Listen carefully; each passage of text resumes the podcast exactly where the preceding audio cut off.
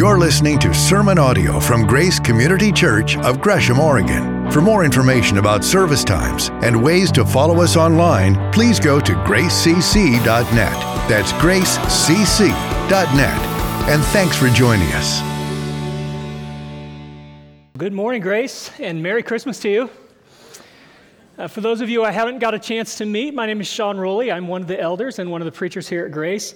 And uh, I just want to say welcome. It is great to have you here. If you're joining us online, listening online, I want to say welcome to you as well. We're glad to have you join us. And also, I want to have a special welcome to our students. They're actually watching uh, a live stream upstairs right now. So, hey guys, I hope you're behaving up there.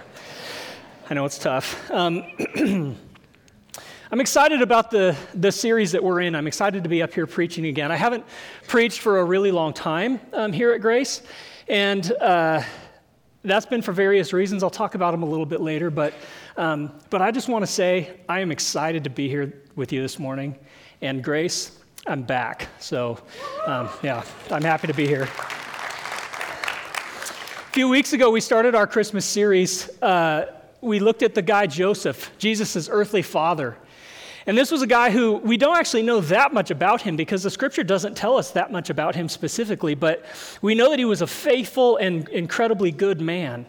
And so it was fun to kind of look at the story through, through Joseph's lens. The week after that, we took a look at Elizabeth, who was Mary's cousin. And she was this older woman who hadn't had kids and wasn't able to, didn't seem to be able to have kids. That is until God intervened in her life and caused her to be able to come get, to, to be able to get pregnant. And so she had a baby, John the Baptist, the forerunner for our Messiah. And then last week we took a look at this woman, Mary. Incredible to think about Mary's faith. Incredible to think about the, uh, just what a wonderful and incredible young woman that she was. And in spite of her fear, um, she didn't yield to it, and she decided to move out in faith and trust the Lord. And it was, it was incredible to look at her, her life. And today we're going to look at uh, the wise men, as we know. Um, this is a familiar story to lots of us. Um, and we're going to take a look at the story. We're going to look at this, this trip that the, the wise men were on, and we're going to take a look at some of the things that they saw. What did they look at? What did they see there? And then what that might mean for, for our lives. All right, so we're going to be in Matthew chapter 2 today, starting in verse 1. We'll work through verse 12. We'll jump around a, a, little bit, but not too much, to a couple other texts. So if you have your Bibles or your tablets or your phones, go ahead and turn there now. And I will pray, and then we'll get into today's word. Bow your heads with me. Father, thank you for this morning. Um, Lord, I am excited to be here. I'm excited about Christmas time. I'm excited to be here with my church family. Thank you uh, for that, Lord. I pray that, God, your Holy Spirit would begin to work um, as I know you already have been working, Lord. I pray you continue to work now uh, in our hearts, in our lives. And Father, I pray that uh, for everybody in the room, everybody listening online, our students upstairs, Father, I pray that, God, your Spirit would move. That God, that there would be something about this morning, about this time with you, that would change something in us. That God, we would know you better, we would see you clearer. And Father, I pray that, that uh, Father, you would just do your work through me now. Thank you for the opportunity to do it, Lord. We love you. In Jesus' name, amen. All right, so uh, Matthew chapter 2, starting in verse 1, it says this After Jesus was born in Bethlehem in Judea during the time of King Herod, uh, Magi, that's wise men, from the east came to Jerusalem and asked, Where is the one who has been born king of the Jews? We saw his star when it rose and have come to worship him. When King Herod heard this, he was disturbed, and all Jerusalem with him. When he had called together all of the people's chief priests and teachers of the law, he asked them where the Messiah was to be born. And then they quote from the, from the prophet Micah, verse 5. It says, In Bethlehem in Judea, they replied, For this is what the prophet has written, But you, Bethlehem, in the land of Judah, are by no means least among the rulers of Judah. For out of you will come a ruler who will shepherd my people Israel. When Herod heard, excuse me, then Herod called the Magi secretly and found out from them the exact time the star had appeared. He sent them to Bethlehem and said, Go and search carefully for the child. As soon as you find him, report to me so that I too may go and worship him. After they had heard the king, they went on their way, and the star they had seen when it rose went ahead of them until it stopped over the place where the child was. When they saw the star, they were overjoyed. On coming to the house, they saw the child with his mother Mary, and they bowed down and worshiped him.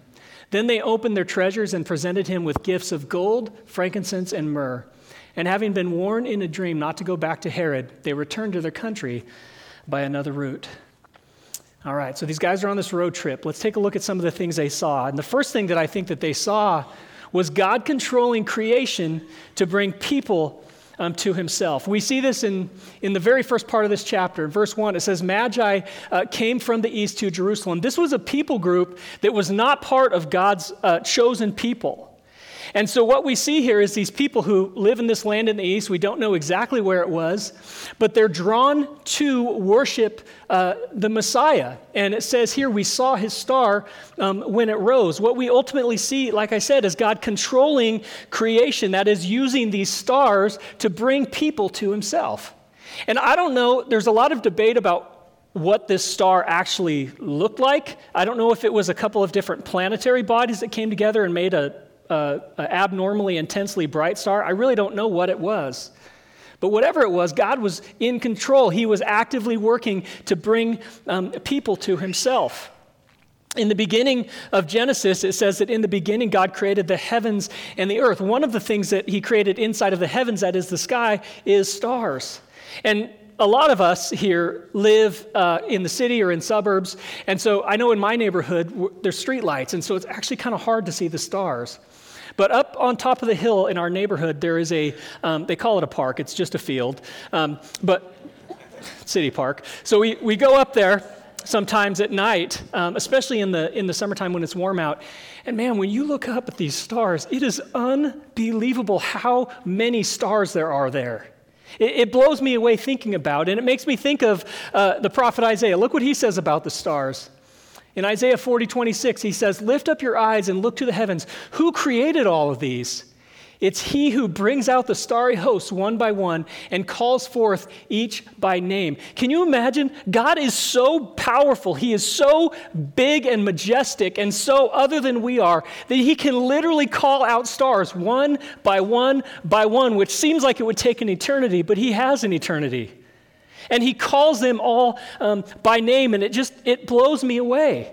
It makes me think about in Romans 1, where Paul is talking about, um, and I'll paraphrase what Paul says, but basically he says that ever since the beginning of creation, God has been displaying his glory for humanity. It's been um, evidence there. It tells us some things about who God is and what he's like just by looking at creation.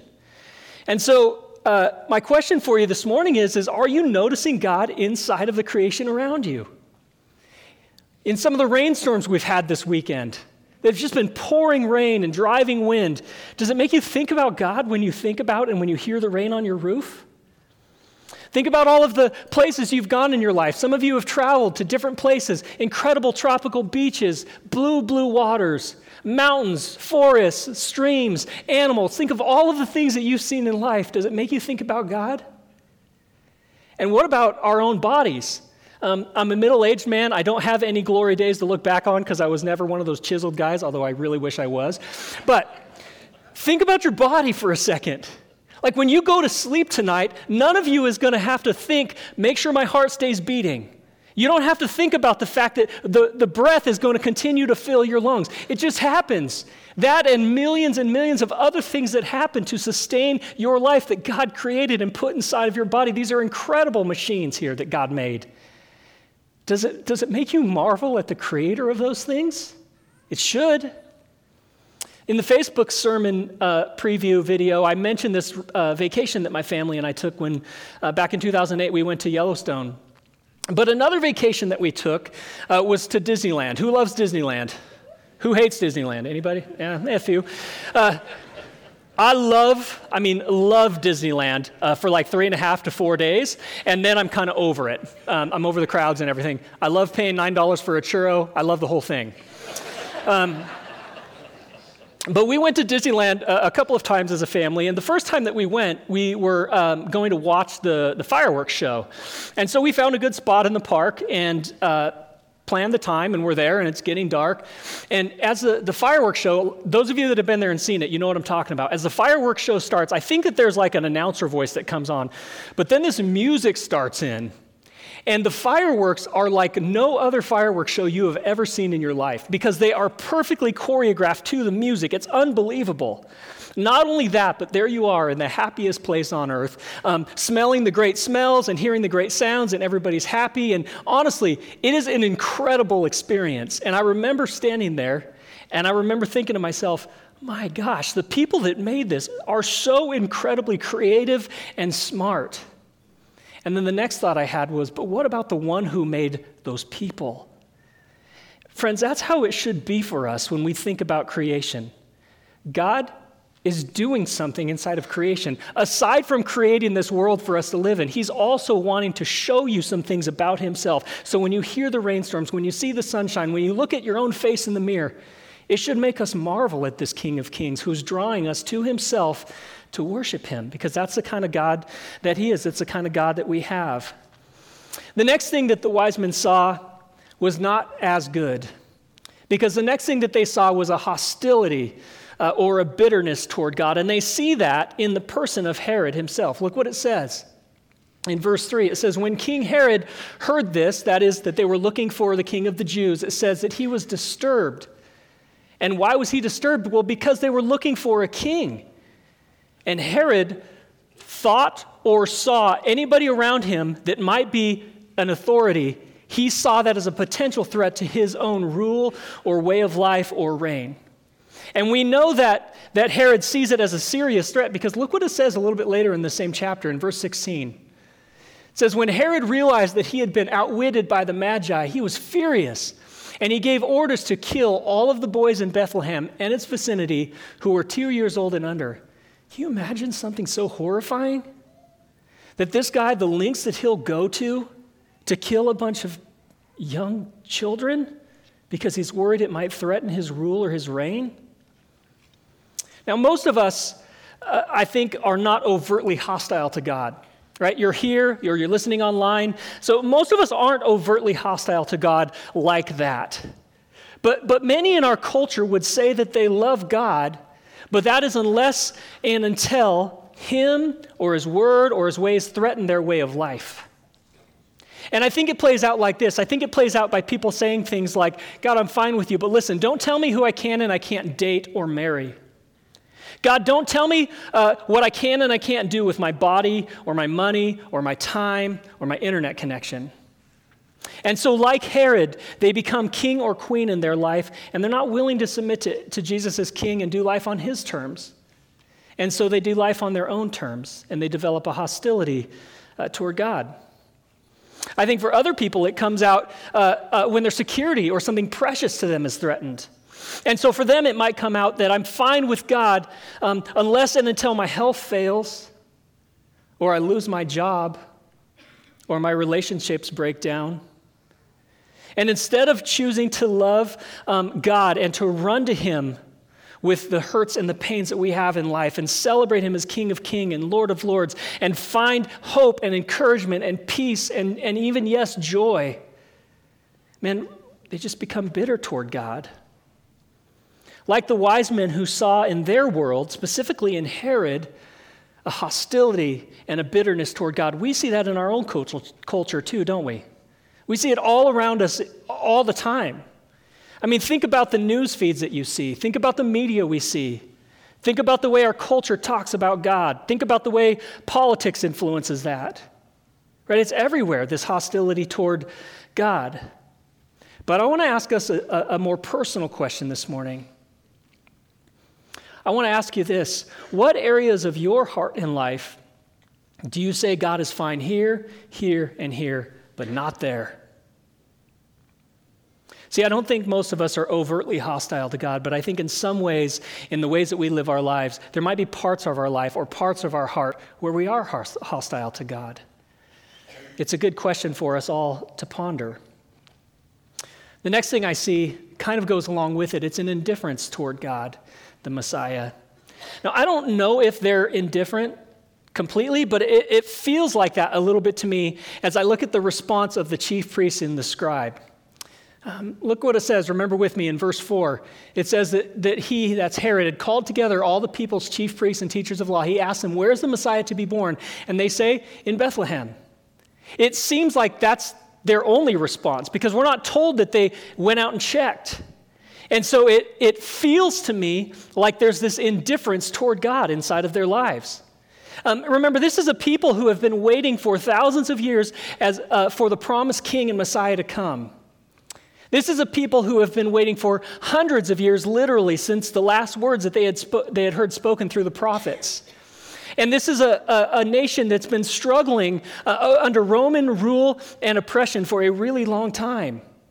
And now there's rumors that the Messiah, the king, has been born, and nobody goes to check.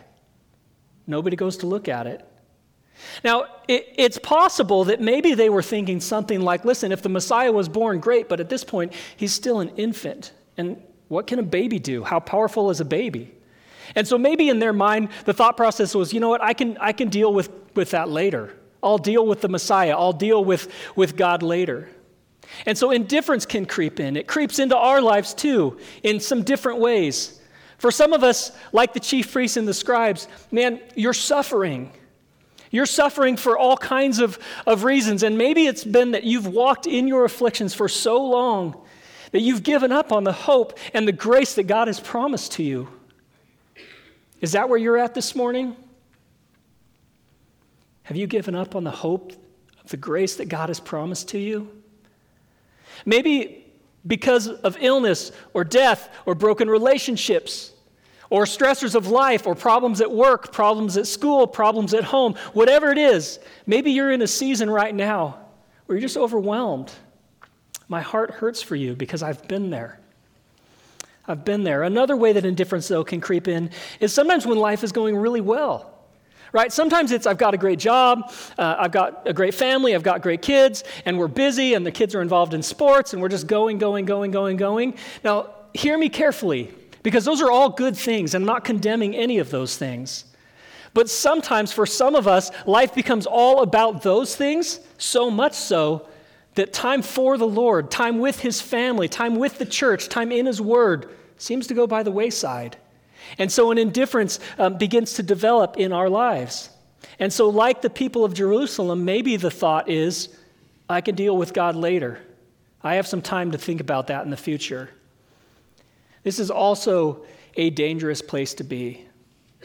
Um, because the reality is, is while these bodies are amazing that God made, they don't last forever.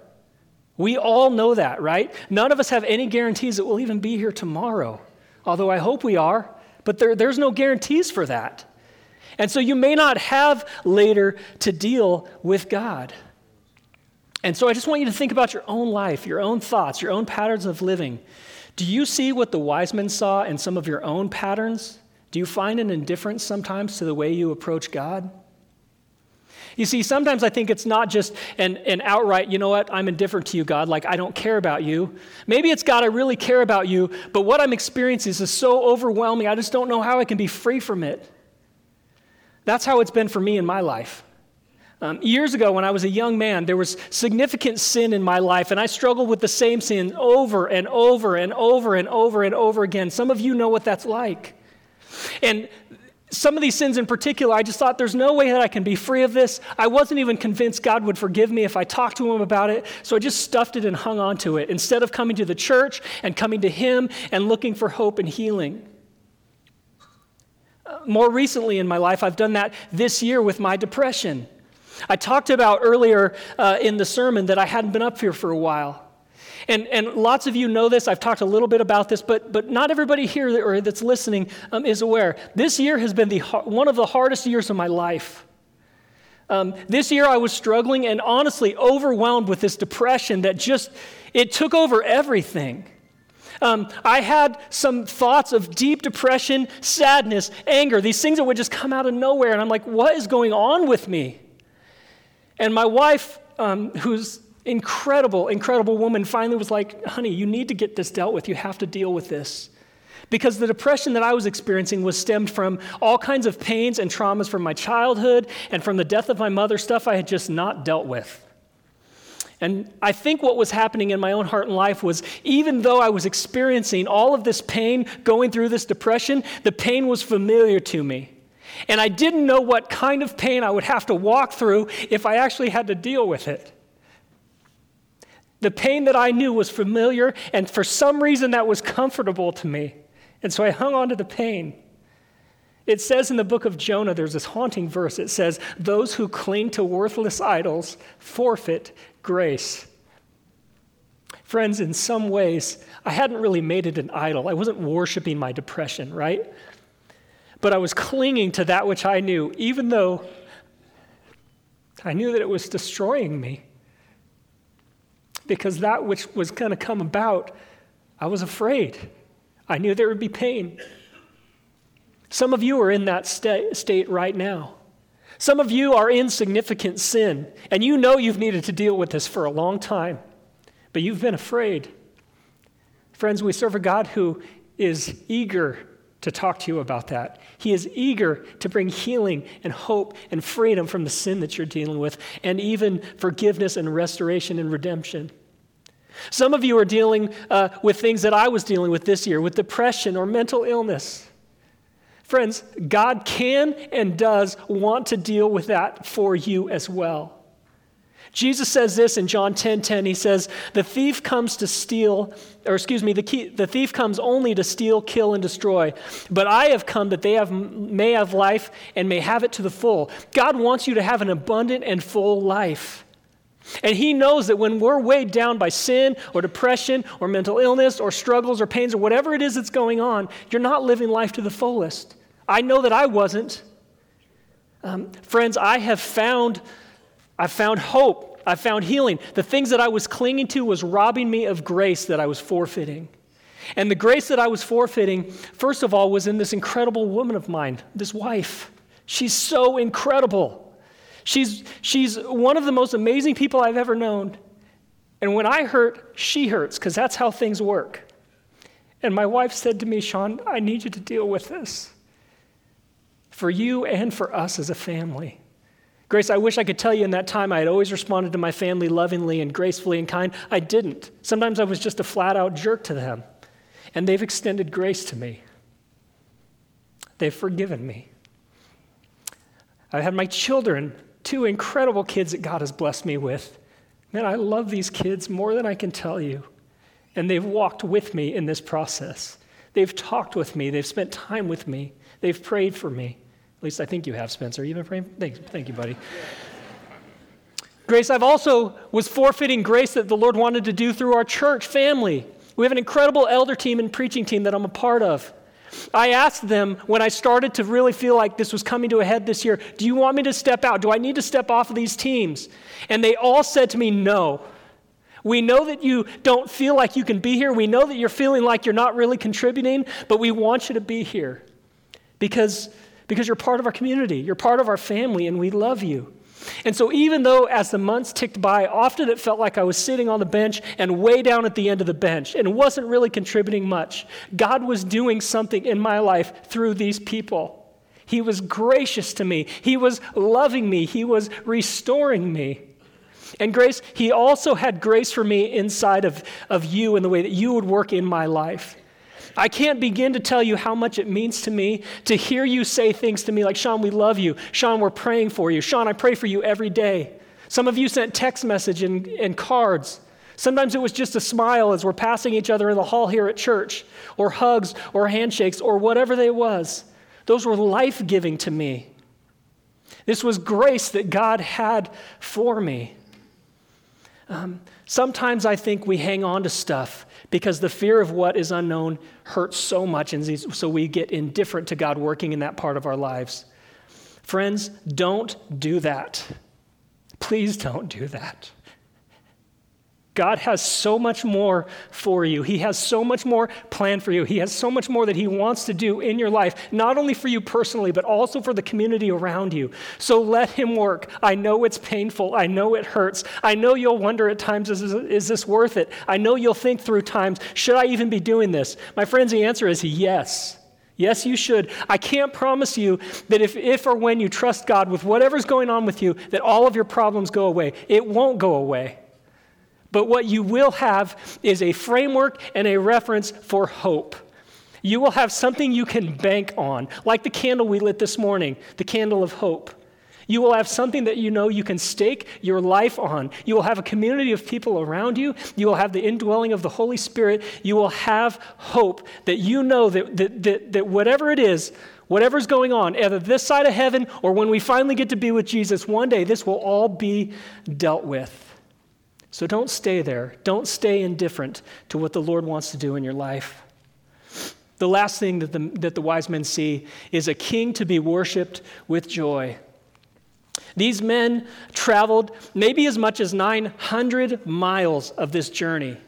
Um, it took months, maybe even longer than a year, for them to get there. For us, a 900 mile journey would be a lot in a car, right? It would be a, a, a trek. These guys did this, I'm guessing, on camel or horseback or something. It was a long, long time.